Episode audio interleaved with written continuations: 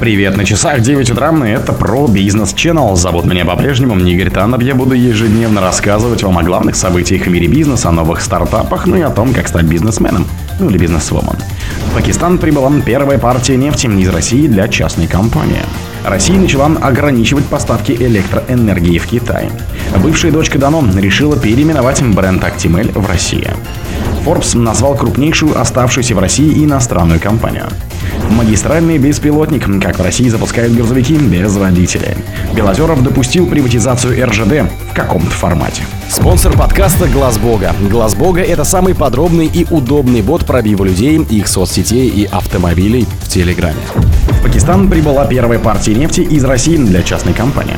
Частная пакистанская компания импортировала из России первую в негосударственном секторе страны партию нефти, передает Роутер со ссылкой на заявление компании. Компания закупила со скидкой 100 тысяч тонн российской нефти марки «Уралс». В Пакистан груз доставили морской танкер. Компания назвала закупку партии нефти в России важной вехой для компании и для страны. Это демонстрирует возможность и готовность компании к переработке сырой нефти различных типов и сложности, сказал представитель компании. Компания под названием Synergica управляет крупнейшим нефтеперерабатывающим заводом в Пакистане мощностью 156 тысяч баррелей в сутки. Мощность всех нефтеперерабатывающих заводов в стране 450 тысяч баррелей в сутки, уточняет Reuters. Это единственный нефтеперерабатывающий завод в стране с собственным одноточечным причалом для крупнотоннажных танкеров. Россия начала ограничивать поставки электроэнергии в Китай. Российский энергохолдинг Интеррау начал частичные ограничения поставок электроэнергии в Китай, сообщил представитель компании. Переговоры с Пекином все еще идут, отметил он. Монголия согласилась на увеличение цены поставки продолжаются, добавил представитель компании. Интеррау – это единственный оператор экспорта и импорта электроэнергии в России. В конце сентября топ-менеджер Интеррау Александр Панина говорил журналистам, что компания предложила своим контрагентам не из стран ЕАС поднять цены на 7% на фоне введения экспортных пошлин. Для нас это жизненно важно, потому что у нас рентабельность поставки, как правило, ниже 7%. По Китаю это величина 5%. При величине рентабельности 5% мы никак не можем себе позволить оплачивать 7% пошлину. Еще меньше рентабельность у нас поставок в Монголию, поэтому тут еще более остро стоит ситуация, пояснила она. Бывшая дочка Данон решила переименовать бренд Actimel в России. Кисломолочный продукт Actimel, который выпускает переданный под управление Росимущества дочка Данона в России H&N будет переименован в Actimuna. Об этом говорится в сообщении компании. Продукция под брендом Actimuna будет производиться по абсолютно тем же высоким стандартам качества и безопасности, с теми же вкусовыми характеристиками на тех же производственных мощностях. Технологии производства и рецептура продукта останутся неизменными, заверили в компании. Продукт Actimuna, в составе которого и дальше будет использоваться пробиотический штамп лактобактерий L. Casei actimunus в таком же количестве будут производить приоритетом на полностью натуральный состав продукта и высочайшее качество сырья. Летом новое название России получил другой бренд компании Danone Activia. Продукты стал выпускаться под названием ActiBio. Forbes назвал крупнейшую оставшуюся в России иностранную компанию. Forbes представил рейтинг крупнейших иностранных компаний, принадлежат иностранным владельцам более чем на 50% в России в 2022 году. По сравнению с прошлым годом список обновился почти наполовину. Из него выбыли 22 участника, которые приостановили или закрыли бизнес в стране.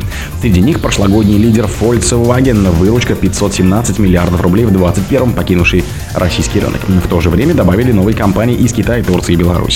Список возглавил возглавил французский ритейлер Leroy Merlin, чья выручка в России по итогам 22 по данным агентства Infoline составила 529,7 миллиардов рублей. Сама компания не раскрывала финансовую отчетность, отмечает Forbes. В марте этого года Leroy Merlin сообщила, что передаст российский бизнес в управление местному топ-менеджменту.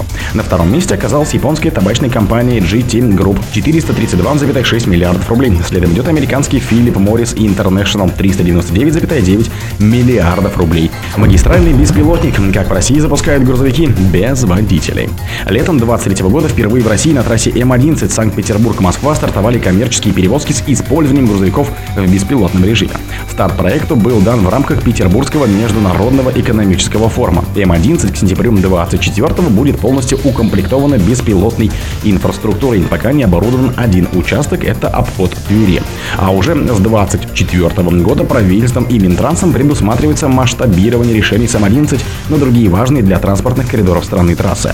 Первым поехали КАМАЗы. Скоро к ним присоединятся беспилотные грузовики от компании Сберавтотех. Эти машины уже не только тестируются, они возят настоящие коммерческие грузы для таких компаний, как ПЭК, X5, Global Truck, Газпром нефтеснабжение.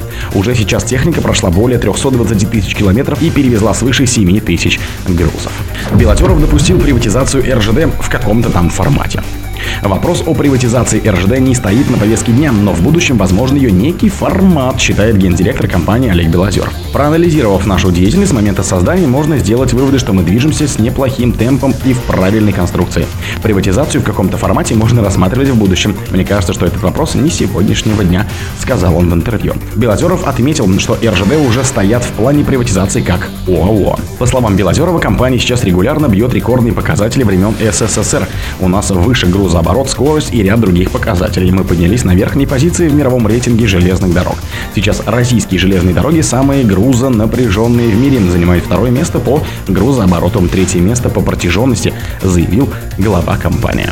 О других событиях, но в это же время не пропустите. У микрофона был Игорь Таннер. Пока.